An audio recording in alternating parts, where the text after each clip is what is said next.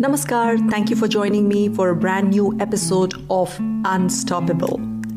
According to the International Monetary Fund, commonly known as the IMF, the COVID 19 pandemic threatens to roll back gains in women's economic progress. I have been noticing news from different parts of the world on the impact of COVID on women, and I was curious to investigate this topic. In this episode, we listen to voices of women from different countries and backgrounds. How has their COVID experience been? What are the key challenges that women face during this time? Did they feel supported by the actions taken by governments and private sector? And how has the story differed in countries where female leadership is prevalent?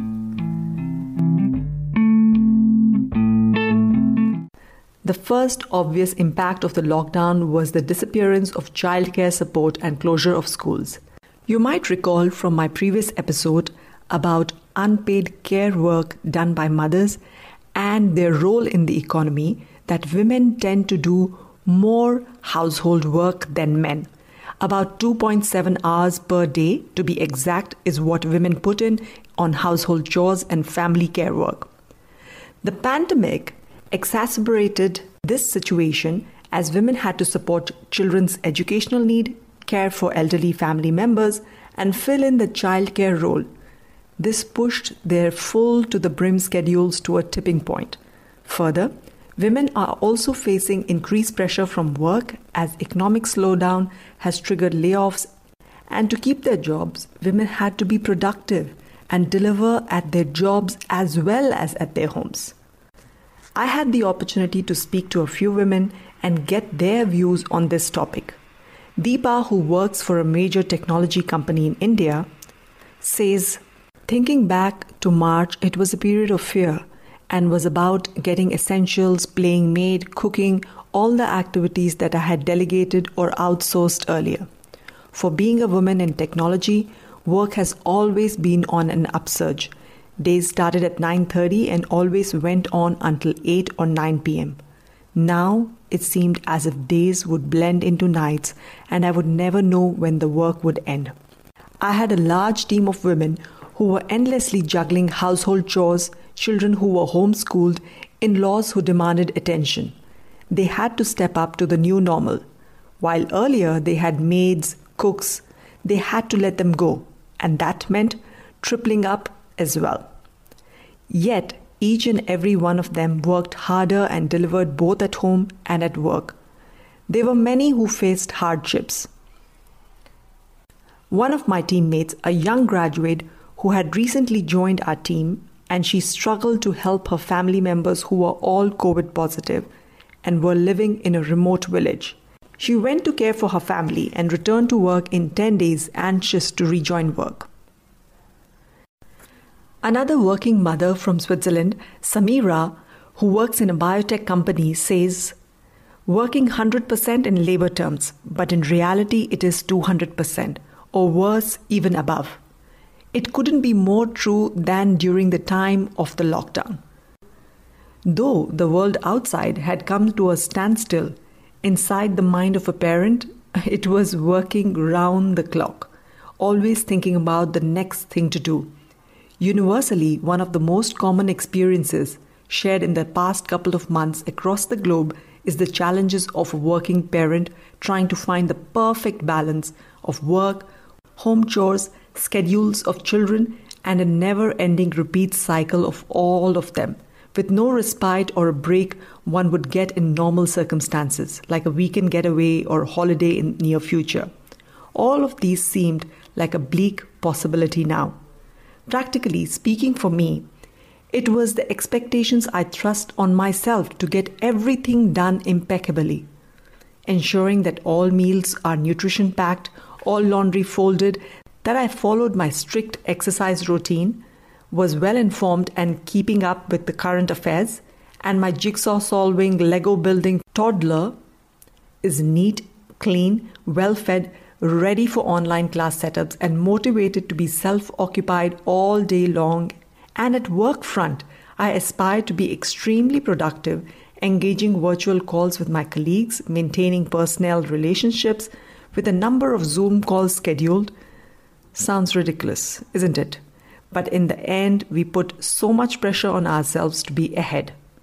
But this period also brought in the stark realization sometimes in life one has to let go some things to create space for something else but nothingness. Nothingness is important to recoup. How should one do it? I am still learning. I'm sure millions of women and men would connect with the experiences of Samira and Deepa. The point made about endless work echoes through both their statements. And Samira makes a valid point about rest and indulging in nothingness. Amen to that. To give the other side of the perspective, Roma, who works as a lecturer in Singapore, had a different take on the lockdown period. She says that she enjoyed working from home because she didn't have to drive a long distance in morning traffic and could use the time for self care. She also felt supported by her employer, who provided the flexibility in case of childcare issues or other family emergencies. But she was also quick to recognize that her case is special as her child is independent and she was fortunate to have helping hands in the house. And the final message is from a mother from India who would like to keep her identity anonymous. She says, I'm a mother of two daughters, one teenager and other approaching teenage while I am approaching menopause. So you can imagine the huge hormonal battle amongst us.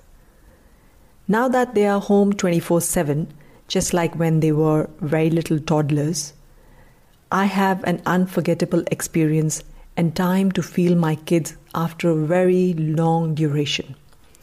The big difference now is that they are more independent, both physically and emotionally, and this lockdown has given me a chance to reflect on how my role as a mother has evolved from a caregiver to a friend and mentor, and also appreciate my children as mature and having a mind of their own. Had things been in routine, like pre COVID, I would have never noticed these dynamics at play. My qualification as mother doesn't end here. I'm a doctor too. So, I have opened my practice to distribute free homeopathic drugs to the needy. With the demands from my family and from the society, there is little time left for me.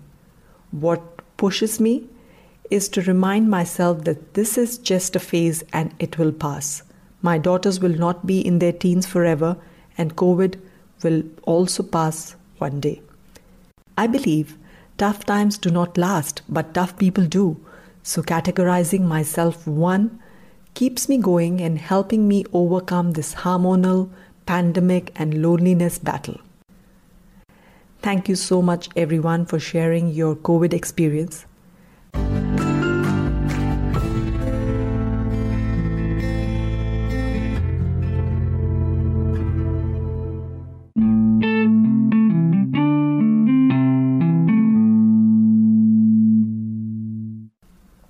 Apart from the changing demands from home and work, what has been the economic impact of this crisis on women.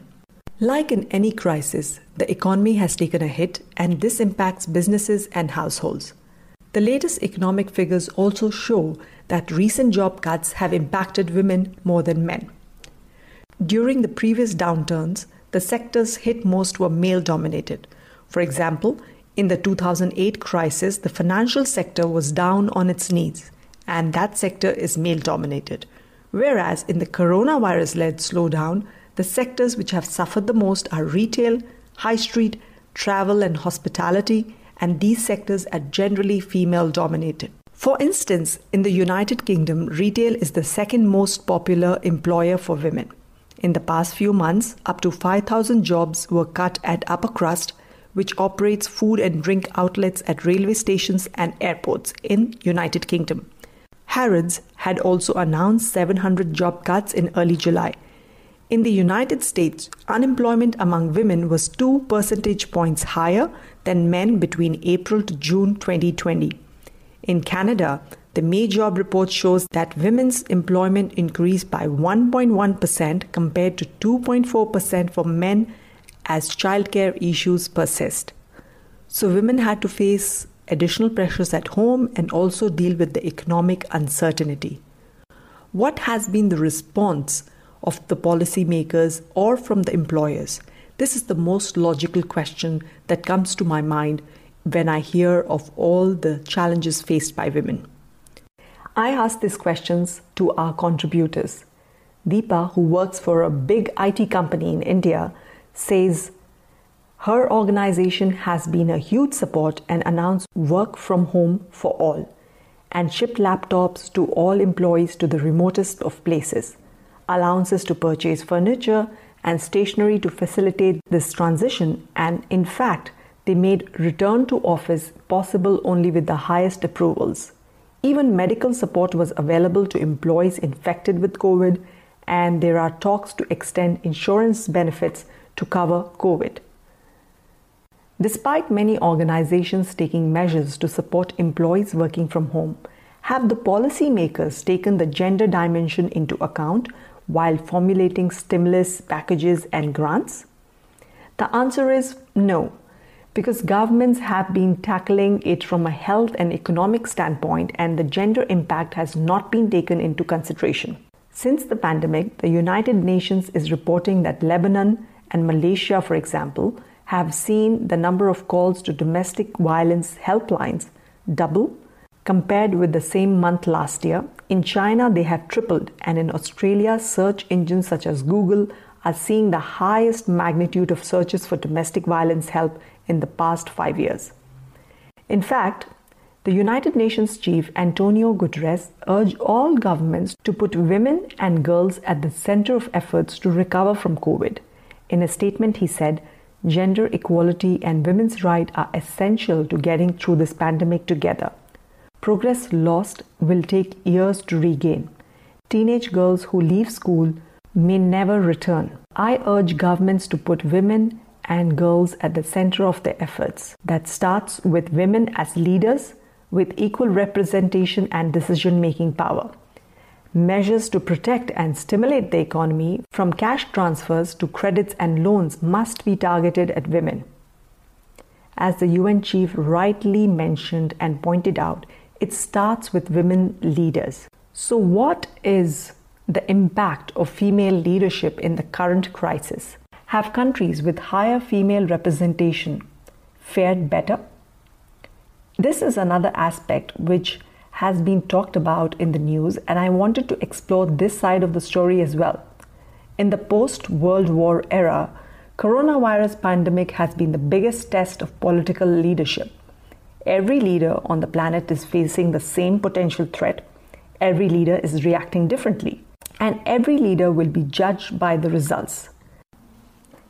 In fact, a study of 194 countries by Supriya Garikipati of the University of Liverpool and Uma Kambhampati of the University of Reading found that being female led has provided countries with an advantage in the current crisis. Women led countries like Germany, Denmark, New Zealand, Taiwan, Iceland, and Finland have recorded far fewer deaths and lower death tolls. On one hand, where Donald Trump was touting the use of bleach and hydroxychloroquine as a treatment to coronavirus, we had Jacinda Ardern, the 39 year old Prime Minister of New Zealand, who communicated with the Kiwis via Facebook live chats that were informal yet informative. She forged a path of her own. Her leadership style is one of empathy and kindness. Her messages are clear, consistent, and somehow simultaneously sobering and soothing. And her approach isn't just resonating with her people on an emotional level, it's also working remarkably well New Zealand has recorded the lowest number of COVID cases and deaths in the world, whereas the US is topping the charts in case count and casualties. But unfortunately, in many countries, the female representation in power corridors is minuscule. How would the voices of women in that case be heard in countries and companies where they're not given a seat on the table? Just 18% of the firms globally are led by women and on average, only 22% of board members in the OECD countries are women, with higher profitability of firms. More precisely, it found that one more woman in senior management or on corporate board is associated with 8 to 13 basis points higher return on assets. Still, progress has been slow to say the least. But there are some rays of hope in these times. There is even lower representation in emerging economies such as India, which is at 13%, and 8% in Brazil. In government, the story is not much different. In the US, for example, the women hold 23.5% of the seat in the House of Representatives that and rank 75th in the world in women's representation in government. Mounting evidence suggests narrowing the gender gap in leadership does pay off. In an IMF study which looked at 2 million firms in 34 European countries, greater gender diversity in senior positions was associated. She's the third female Prime Minister of New Zealand and the second leader in the history to give birth while in office. Germany's Chancellor Angela Merkel, the longest serving female head of the government, has designated another woman as her chosen successor. And recently, Kamala Harris was announced as the vice presidential nominee for the upcoming US elections. In my other podcast for kids called Brainstorm, I asked my daughter Vanya to share a bit about Kamala Harris. Have a listen. In New Zealand, for example, women hold 38.4% seats in the parliament and 48% of the cabinet roles. And their prime minister, Jacinda Ardern, has proved that motherhood is no barrier to the top job. Vanya, you have a very special woman to introduce today. Who's that special person? Kamala Harris. Ah, Kamala Harris. Could you tell us more who Kamala Harris is? Last week, Kamala Harris was selected to be vice presidential nominee for the US elections. Kamala Harris's full name is Kamala Devi Harris. She was the first Indian American as well as the second African American woman to become a US senator. Kamala's mother was from India while her father was from Jamaica. As a little girl, she used to visit her grandparents in Chennai, India. Interestingly, my grandparents also live in the same area, Besant Nagar, where Kamala used to visit. If Kamala Harris is elected, then she will be the first female vice president. She studied law in university and worked as attorney general before joining politics. Let's wait for the results of the elections in November. Before I leave, there's a short meditation for all you busy women out there. I hope you feel relaxed and rejuvenated after this meditation. So please sit back and relax and enjoy.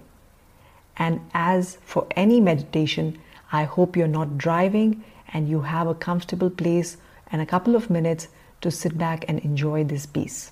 This meditation is brought to you by Anisa, who is a certified life coach and a meditation, resilience, and art teacher. You can learn more about her work at www.treeoflifeguru.com.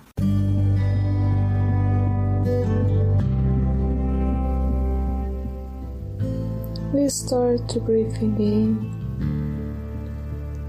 very gently and breathing out.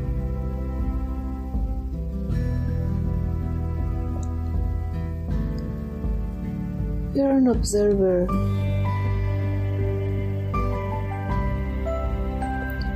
And we do not judge anything in this moment.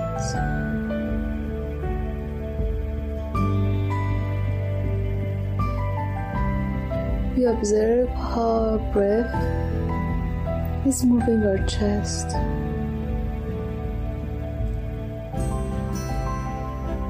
And with each breath, we start to soften our face. The muscle of our jaw,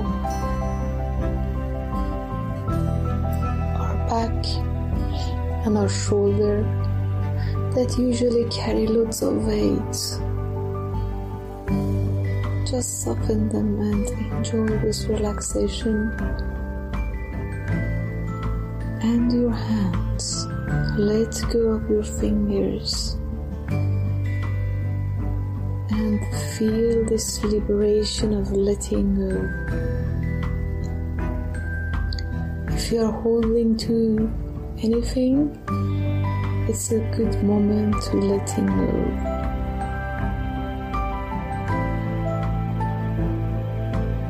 and feel how your breath is moving your stomach, your belly.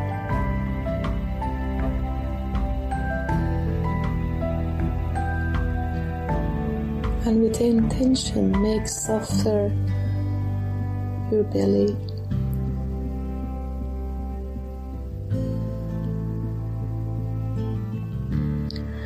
And whenever your thoughts start to wander, bring them with attitude of friendliness back to your breath.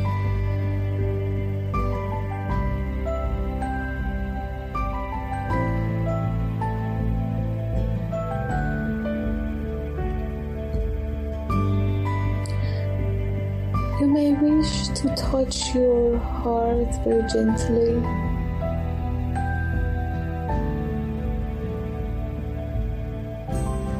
And just come to connection with your heart. Your heart is a center of intuition. It has its own intelligence. So today we would like to build and make this relation stronger between us and our heart. And you can talk to your heart telling, I trust you. I know that you love me. I love you. I trust you.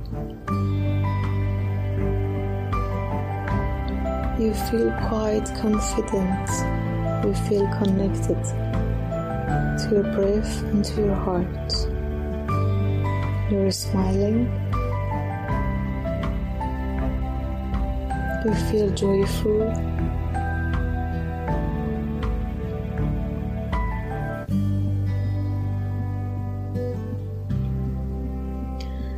I invite you to Bring gratitude to your heart.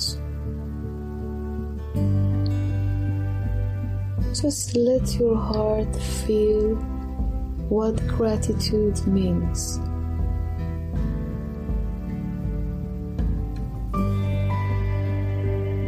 You can imagine or visualize a situation or a person who is related to gratitude for you.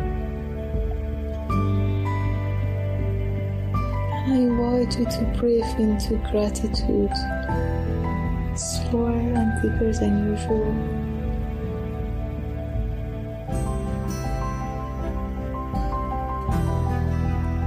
And you see a door in front of you.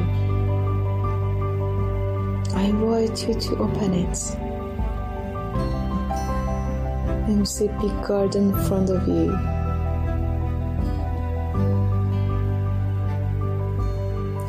And the sun is shining and there is a place for you under a tree. And yes you can take that place and sit down. And i invite you to bring in this moment a question that you have had for a long time and you're looking for an answer just to bring it there. You're not trying to find an answer with our analytic mind, we are here as an observer to listen to the voice of intuition.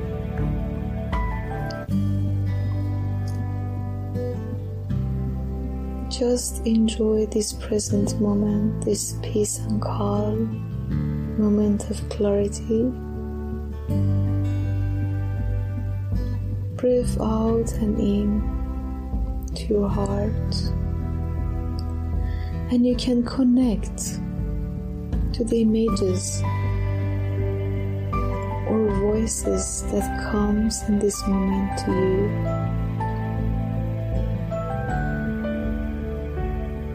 Maybe they contain an answer to question.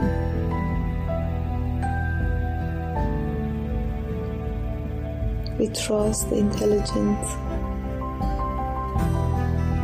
of our heart.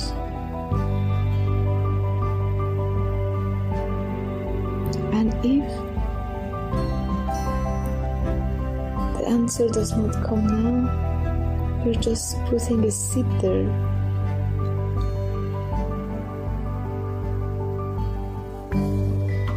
And the response will be there later.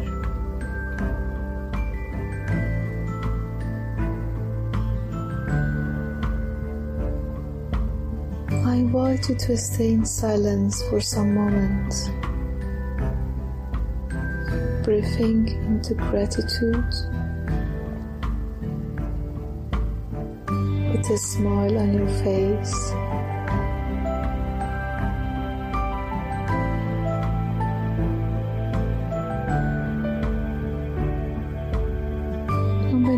Ready, you can come back to your body. and slowly you can open your eyes with a big smile. आशा करते हैं कि आपको ये सोच cast बहुत पसंद आया अगर कुछ कहना है इसके बारे में तो लिखकर बताइए हमें अपने फेसबुक और इंस्टाग्राम पेज पर सोच कास्ट ढूंढिए अगर आपको अपनी सोच दुनिया को सुनानी हो तो सोच कास्ट करो सोच te